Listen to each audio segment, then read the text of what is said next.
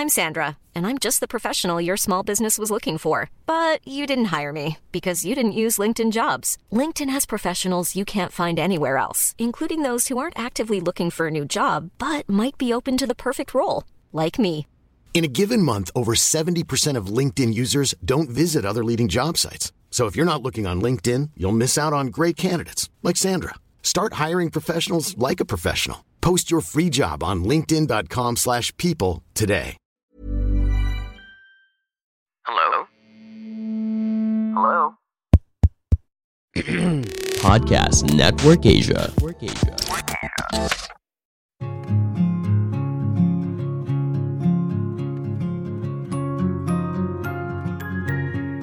Hi, hello, bonjour, hola, konnichiwa, ni hao. This is Angeli Dub, and welcome to Life in Progress.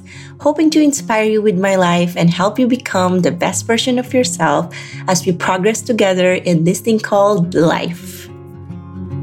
Hello, everyone. Welcome back to Life in Progress. First of all, thank you very, very much for tuning in, and I am so grateful to each and one of you. So, I hope wherever you are in the world right now, you are happy, healthy, and safe. So, today's topic is something very important. I thought of inviting this person to talk about the COVID 19. So, Jumed, uh, our guest today, has been very close to my heart. He has been almost like my best friend for the last 14 years. So, I really share everything with him from my journey to college, access travel, all my heartbreaks, and everything in between. But last year, March, Jumet was one of the first people who got infected with COVID 19. So, according to him, nakuha niya yon from a Grab driver when he ordered, I think, a Jo Malone perfume. So, I invited him because I saw on the news that the cases in Manila are rising up again. And I feel like this is just a season two of 2020. Hopefully, hindi naman. So, I would like to welcome to Life in Progress, Jume Nicolas. Hi, friend. I miss you so much. Hi.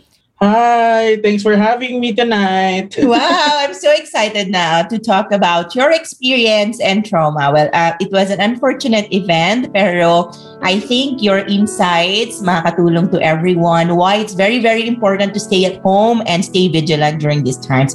Okay, Jumed, so ready ka na ba? I am, I am. Oh, Are you ready? Are you ready? yes, ready na. So, Jumed, okay, let's go. parang I want you to tell from your point of view yung friendship natin from college. Ang cheesy! Since feeling ko magkaiba tayo ng point of view, no? okay, okay, sige, go. okay, sige. Um, I think we've known each other for more than 10, 10 years now. Ten No, na ba? Parang, Parang 40? yeah, more than, oh yeah, more than, oh, mga 14 More than years it. Oo, oo, oo, oo. Yeah, so we were batchmates in CSB. Uh, we both took HRIM. Uh, my focus was on hospitality management, but Angeli's major was tourism management. Actually, Although- wait. Yung focus ko was to fly to Paris. Yun lang. Yun actually, yun lang din. So yeah, even though magkaiba yung ano namin, focus of specialization, we had classes together. Right. Kaya doon kami, doon, doon kami naging friends. And si Angeli, ano ba? she's, she's still the same person as she was even during college. Kanya pa din siya maingay, kalog. yeah, mahilig mag-photoshoot kung saan saan. Pag, ma- pag, may, pag may nakita lang ng mga magandang background, magpo-post ka agad. Oh my God, nakakahiya. Oh, But anyway, okay, Ju- ah, sige, tama na nga, wag na nga ako, nahiya na ako. So, Jumed, okay, the reason why I invited you tonight is to talk about your personal experience that you had to go Mhm. through when you got the COVID-19 infection last March. Last March, yes. Yup, last March 2020, that was a year ago, exactly a year ago from today. Because it's March 21. Yes. And I had it siguro mga March 10. March 10 of 2020. so last I was year, actually, yes, I was actually one of the first few Filipinos who got the virus. right, I was right. patient, I was patient number 343. I, I'm not sure if people are still keeping count on kung ano yung parang I, I don't know how they call it or what they call it. Siguro ID na COVID ID number, but I was patient number 343. And I'm just really, parang, I can't fathom the fact na right now we're already I don't know nasa il, nasa ilang cases na ba sa Pilipinas I I, I think think- it's more than 600,000 na. yeah see 600,000 na and I was you know 343 Oh my so God. sobrang di rin ako makapaniwala na umabot tayo ng ganitong number but Right. yeah I was one of the first few people who unfortunately got the virus and unfortunately din baka isa din ako sa mga nagkalat I'm not sure so alam mo yun So, Jumed, how do you think um, you got the virus? I know you told me na about this. Gusto ko lang parang ma, ma-trace back natin yung story. How did you get it? Sure. Actually, up to this day, wala pa rin talaga akong idea. Although I have, I have ano, parang mga, parang naiisip na possible reasons on how I got it. Pero wala talaga akong solid na parang, okay, eh, dito ko nakuha yon. But from what I remember, well, I used to work for this transport company, but before that, I used to work for this digital company. And I just resigned from that company. And during my last week dun sa company na yon, I was hanging out most of the time in Glorieta. Glorieta Makati. Eh, ang daming tao. Yes. So, ang daming tao doon. Although during that time, wala pa talagang, I mean, yung cases dito sa Philippines, mga nasa 10, 20 pa lang. So parang sobrang onti pa lang that you would think na the virus is still contained and it's still not out there. But yeah, so after a week, I started experiencing symptoms and I watched the news saying na a lot of people who went to Glorieta during this period got the COVID virus. So, doon ako nagpanic because syempre naman, kung nagsastart pa yung virus, what are the odds na magkakaroon ako ng COVID, di ba? Na parang, eh, ang dami-daming tao sa Pilipinas, as in millions, millions. So, what are the chances? What are the odds na mag, makukuha ko yung virus? I mean, wala pa nga sampu sa Pilipinas yung may COVID nung time na yun. So, it was hard for me to take in, especially when I got the results. Because, yun nga, yung awareness ng tao nung time na yun about COVID, hindi pa talaga well-educated lahat. Like, ang the media, the way they portray it is, I mean, alam mo yan, we were we were seeing Parang death. videos from YouTube, from death. YouTube, from yeah. Facebook, from other countries, especially from Italy during that Right. time na sobrang daming tao sa emergency room, lahat may lahat yung parang may ventilators and parang ano, parang during that time COVID equates to death. Right. So I was super scared during the time na parang okay sige. I was admitted in Makati Med for almost two weeks and during that time I was just waiting for my death. because really? yun yung ano eh, yeah, because yun yung yun yung ano, yun yung na-instill sa utak ng mga tao na Right, na mamamatay ka. yes, na you can you can be healthy today and Right. tomorrow You're dead. you uh, your health will just deteriorate and you'll die eventually. Right. So it was it was super scary because during that time then hindi pa talaga solid yung ano, eh, hindi pa talaga solid yung symptoms ng COVID.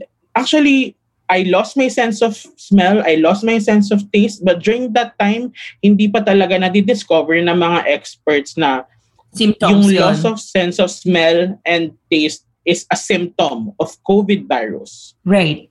So, yeah, it was super hard during that time because also the doctors, hindi pa rin nila alam talaga kung ano yung mga gam- yung gamot for COVID. So, they prescribed me this medicine called chloroquine, Yes. which eventually was proven na hindi naman pala makakagamot for COVID. So, So, ano lang it siya? was it was super experimental during that time. So parang lahat ng people who got COVID last year, let's say, experiment lang yung medicine na binibigay. More or less. In Yes. your experience lang naman. Yep. Yes, I, I I'm not sure if experimental was the right term, but during that time kasi yun nga a lot of people were dying, so they they had to, you know, they had to think fast and act really quick para lang alam mo yun, they had to give this medicine na pos- possible na makaka-cure dun sa disease.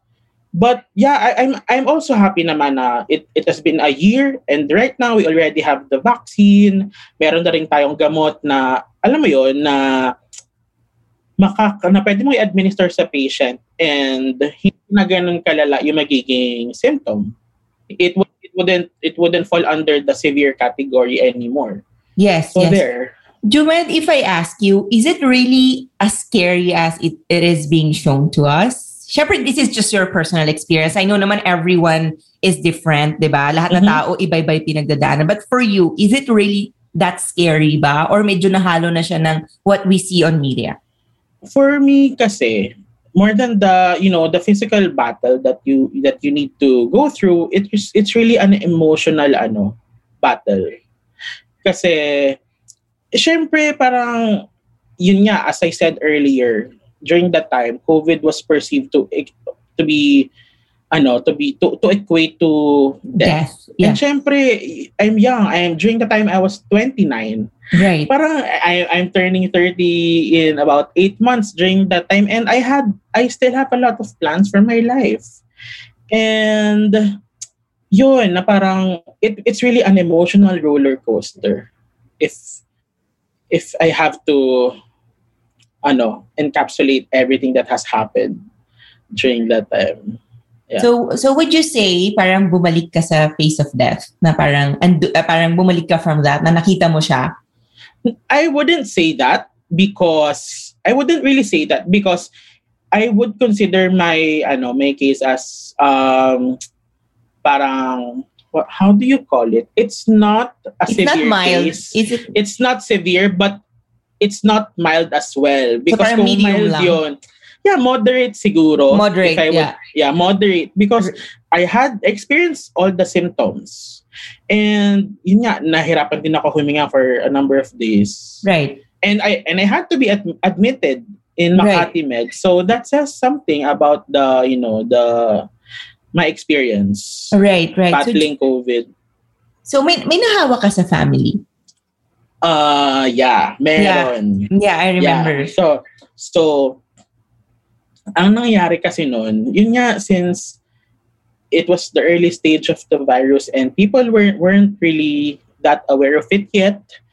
And yeah, unfortunately, um, my dad got it for me.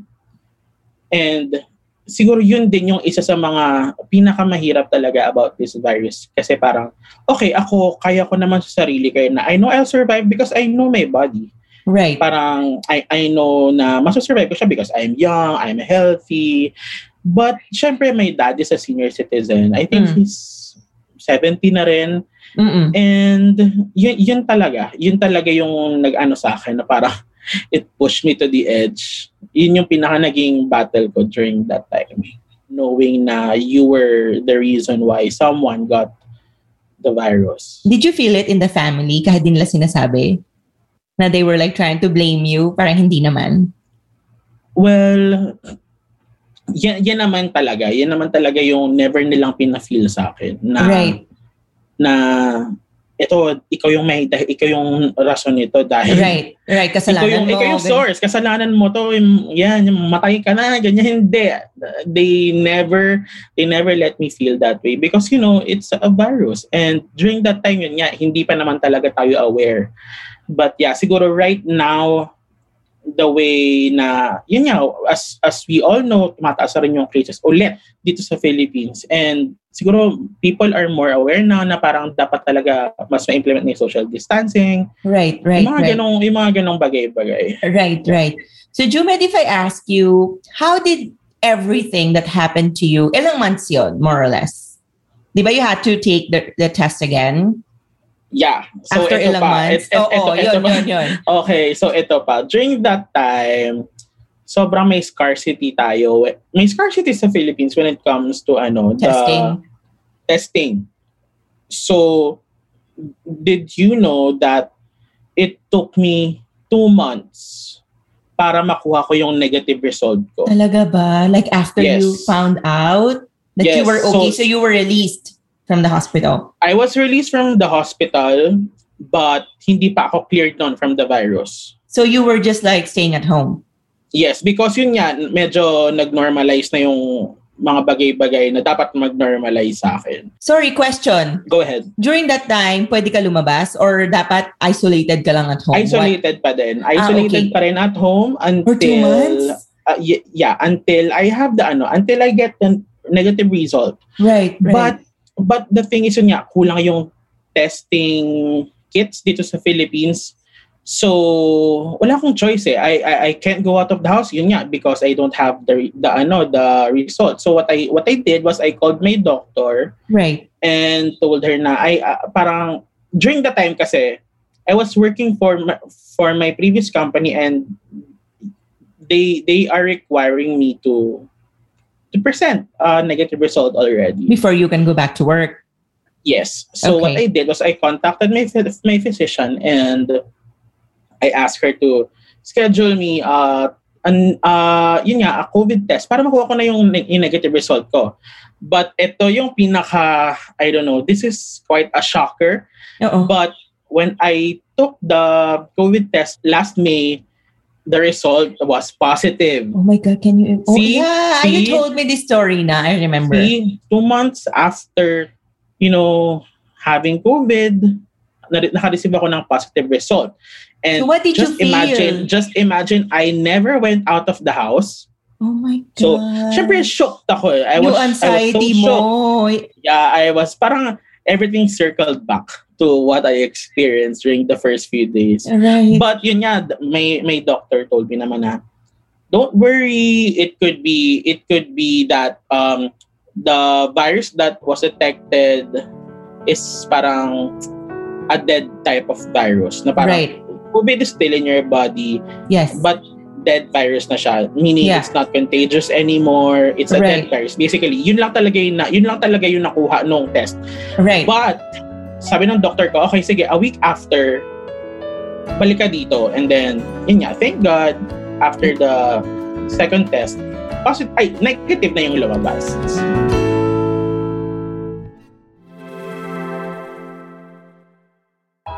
Hi, this is Sanaya, and I'm a well-being junkie. It's true, I admit it. I love everything to do with mind, body, and energy, and I'm constantly on a journey of learning, exploration, and self-discovery.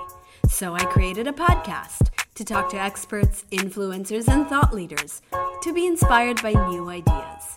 So join me on the Project Loving Myself podcast because the most important relationship you will ever have is the relationship you have with yourself. You are loved.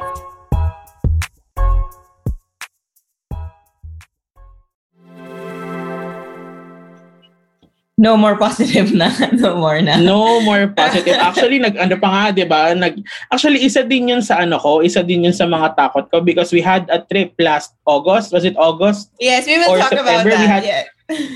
Ah, okay. Sige, sige. Okay. Let's talk about later. Sige, okay. sige. Okay. So, um, Jumed, after all these things that you told us, I want you to talk about how everything changed the way you look at life now after a year. Parang wala namang nagbago. Ba? Well, siguro ako feeling ko ah, feeling ko personally, I'm still the same old Jumed that you all know. Right. Although I value life more na ngayon. ba? Kasi syempre parang I've been through that ano na eh, through that phase and syempre parang although we can't really go out of the house, Mm-hmm. we can't really exercise as you always tell me to do. Yes, of Siyempre, course. and, and, and, andun tayo sa syempre, medyo you eat, you eat healthy. And more importantly, more importantly, whenever I go out of the house, mas, mas, mas nagiging cautious na ako. right. I am more cautious. Even after, kasi sabi naman ng doctor ko sa akin before na, okay, you, you, you may or may not have antibodies in your system, but don't rely so much on it because you never know hanggang kailan niya nasa system mo. I still wear the face mask, although I'm not a huge fan of the face shield Right. I think it's I I, Same. I, I you, you know it, you know You it. can Ako, say it. sinasabi ko sinasabi ko talaga ang mga bagay na gusto kong sabihin although I find it really bullshit. But it's, it's a scam. yeah, I, I think for me talaga yung face mask should It's the suffice best na. It's the It best should be protection. enough. Should be yes. enough. Yes, yes, yes. Yes. I, I believe in that as well. So okay, um you so sige, let's put it this way. You over parang na-overcome mo yung infection after several months, 'di ba? So naka-move on ka na. So now let's talk about your trauma. Do you still have it after a year? I would gladly say na wala na akong trauma. So you've moved on.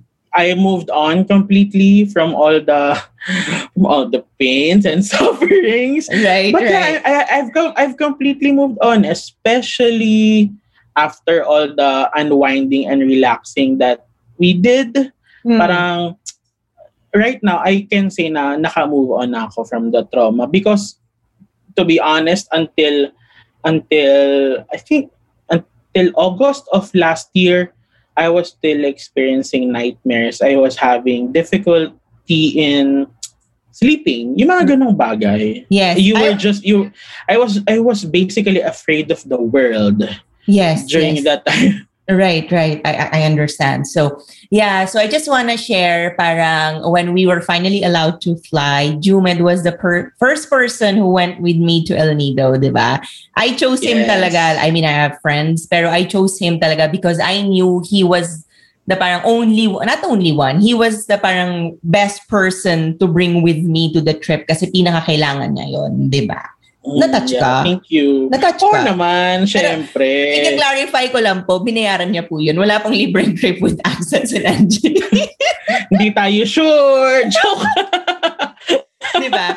So yeah, yun, um, I think during that trip, I really saw parang other side of Jumed. Ewan ko, I really felt he was sad that time, di ba?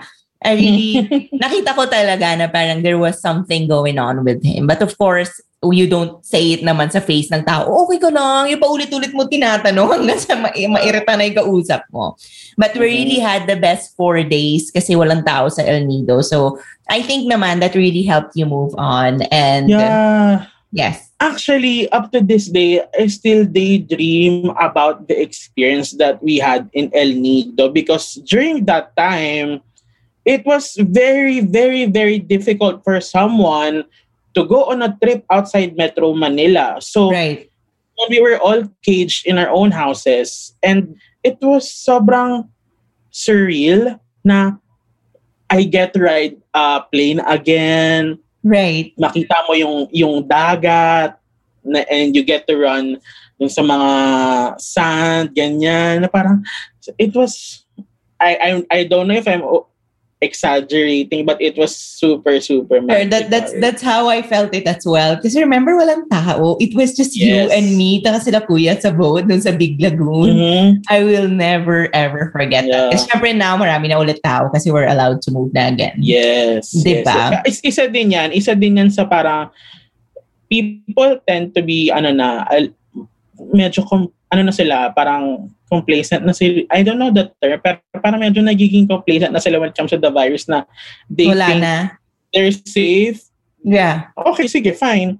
You took the COVID test but you never know especially now na may mga nag-fake na mga documents just for them to go to Parang I to read go the on a news trip about to, let's say, that. Boracay or somewhere. Yes, yes. Kasi- yes, actually, merong news recently na To someone from someone who went to Boracay or and to, Hmm. sorry to Coron presented uh, a fake document saying na ano siya, negative siya. And then when when um when that person arrived in Coron, positive, Positive. siya. Oh, and they dis- and, and the and the the government of Palawan discovered na the person submitted a fake document. So yeah, people should, you know, Diba? Parang be is really, it, be really mindful, is it not really just important? of themselves. Diba? Is it really important ba? Alam mo, I always blame social media sa ganyan eh. Parang people think na, oh, everything is normal just because they see parang gantong things on social media, diba? Mm-hmm. It's parang, I, I don't know. It's just like super confusing. But anyway, I think that's beyond our control. Even we try to talk about that. So yun, I, I think I want to share my story dun sa um, robbery. Di ba sabi mo parang wala ka na post-trauma, naka-move on ka na. You know, Yeah. Jumed, that's what I am feeling right now. Parang every night I dream about three men with guns going after me. Tapos yun, yung nightmares ko. Tapos binabaril nila ako lahat. Tapos nagigising Yeah. ako. That, that always happens between 2 to 3. Tapos magigising ako mga 3.10. Mhm. Tapos di na ako makatulog hanggang like 7 in the morning. Kung ano na ginagawa ko. So, you know, na, naka, ilang beses ko na to sinabi sa mga episodes ko na parang before I thought na parang when people talked about trauma, kasi ganoon naman tayo, di ba? Hanggang di natin siya ma-experience, we can't relate to that person. So sabi Yes. ko, baka naman nagiging emotional lang sila or maybe they're just overthinking. It's not about that. It, it goes Yes. parang inside your head. na- Like now, parang I can't sleep alone anymore. Lagi ako nakatingin sa pinto. Parang naglalagay na ako ng chair, kung ano nilalagay ko sa pinto na pag may pumasok, maririnig ko. So alam mo, these things are real, you know, mentally and emotionally, parang it damages you so much, which makes it harder to move on. Mhm. Diba? That's true. 'Di ba? Parang That's in my case, I was lucky enough na parang I was financially capable to escape my life in the Yes, Philippines when the robbery happened. So I flew in to um, Africa and I spent parang pero tinakasan ko lang siya. You know what I mean? Mhm. For the meantime, but I really have to face it whether I like it or not. Mhm. Diba? I have to face the parang the, the police, the investigation, the lawsuit, and everything. So, ayun, I just wanted to connect lang na everyone talaga. Ako honestly, di ko alam kung makaka-move on ako. Siyempre, I'm a woman. Alam mo, Jumed, you know me. I travel the world almost alone. Alam mo Yes. now, uh, now, can you imagine? I have to text someone to pick me up for dinner. My Mhm. whole stay in Zanzibar, I had the driver na pick me up, eat with me, go with me, lahat. You know, so I really hope I can parang overcome this experience soon na parang I can go back to being myself. Kasi it takes away yourself eh, no? Parang you Yeah. can't be Mhm. yourself. Parang you were scared Yes. of the world. Ako din ngayon ganun. I'm scared to go out in the world. Mhm. Di ba? That's true. Diba? So yun, that's it. But anyway, so moving forward, cases are rising again, diba, in the Philippines, if I'm right, parang 7,999. What are your tips for people to keep themselves safe? Ako, is, isa lang talaga yung masasabi ko with regards to that.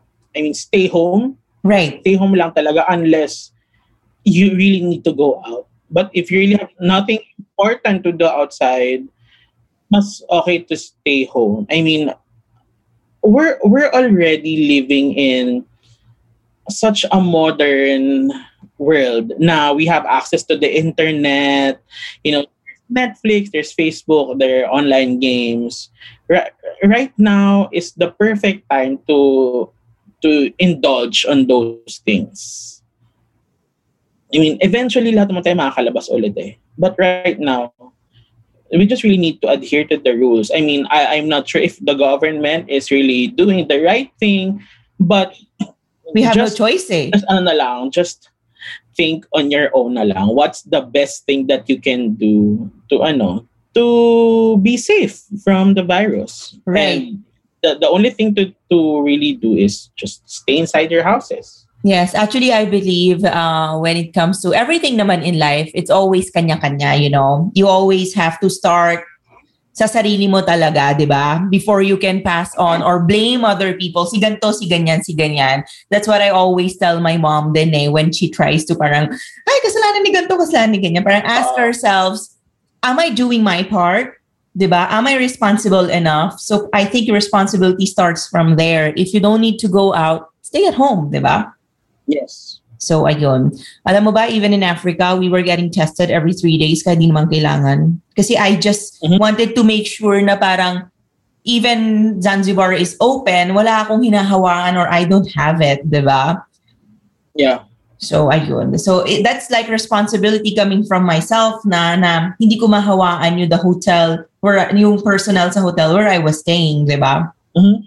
So, ayun. So, syempre, pa-move-move kaming bar yun. So, anyway. So, um, le- oh, okay, ito na. You, lessons you've learned from this experience.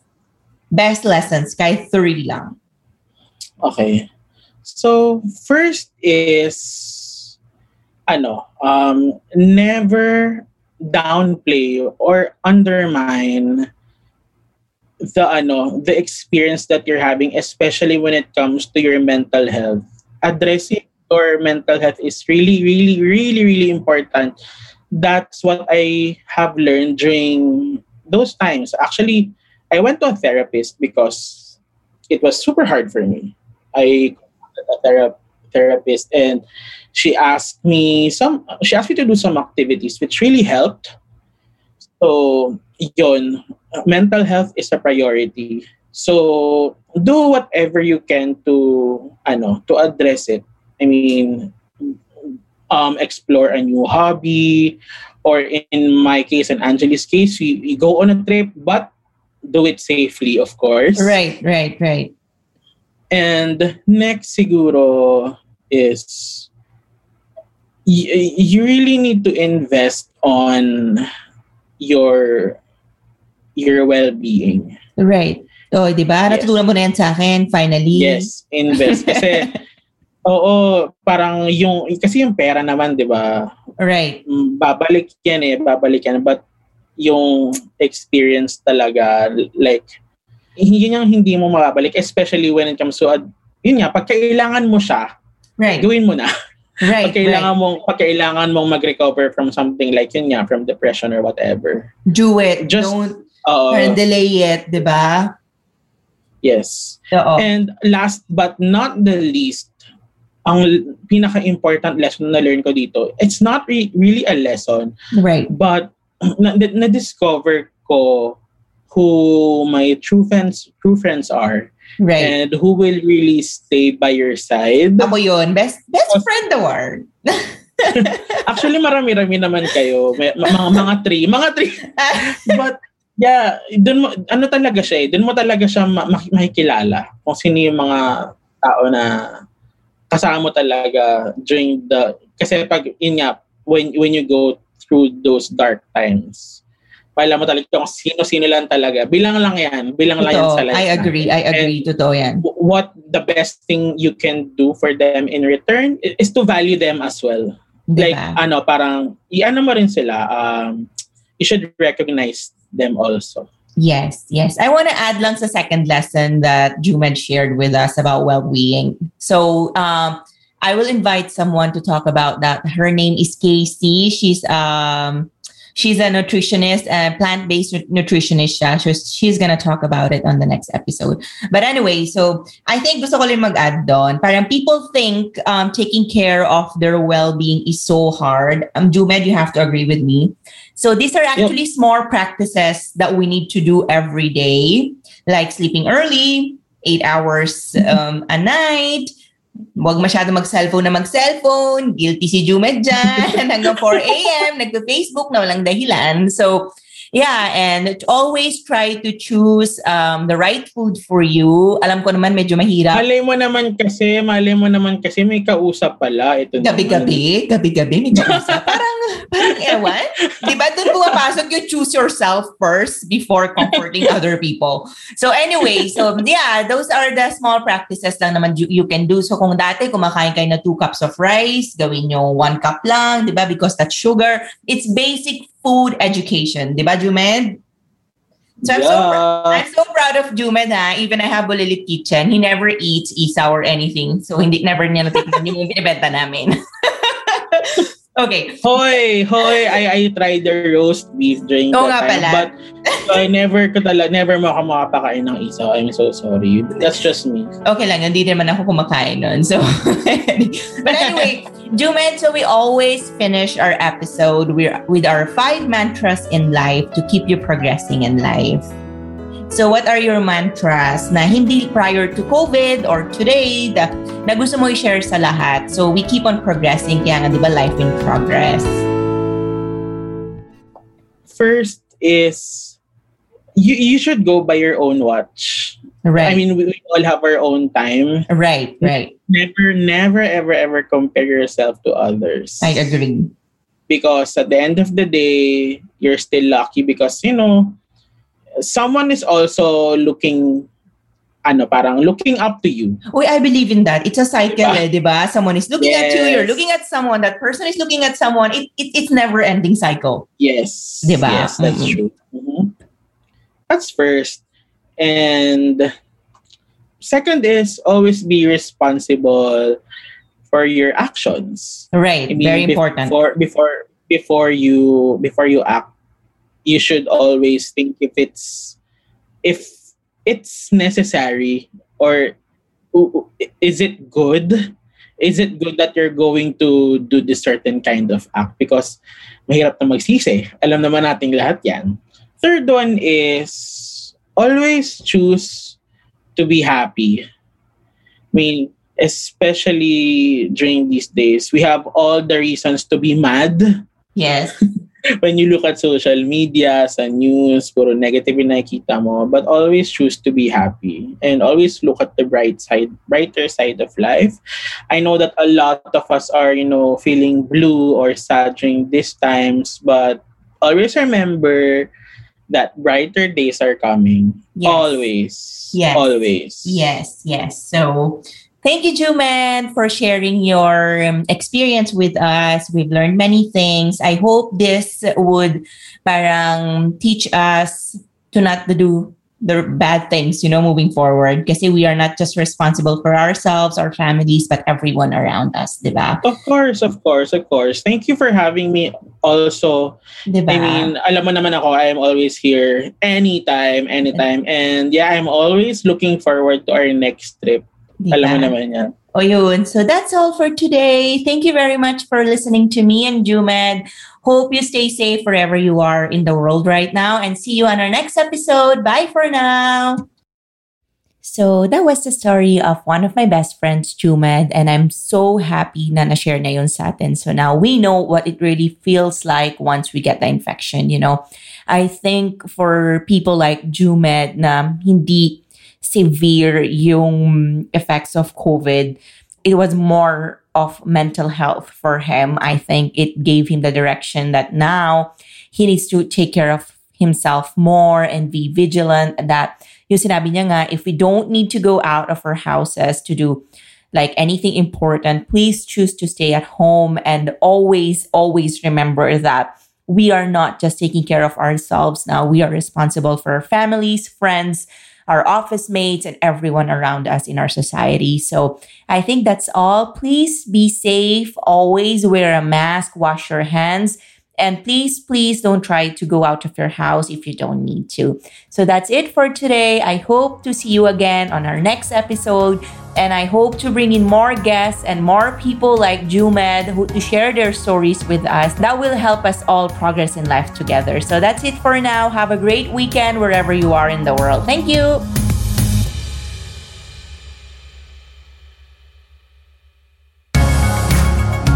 This was Life in Progress with Angeli Dub.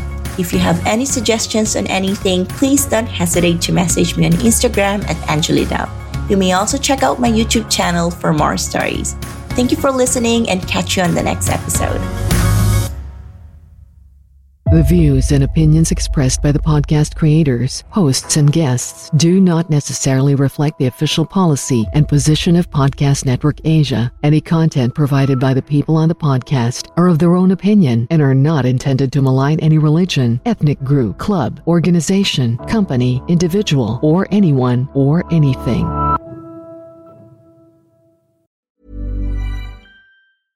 Hey, it's Paige DeSorbo from Giggly Squad. High quality fashion without the price tag. Say hello to Quince.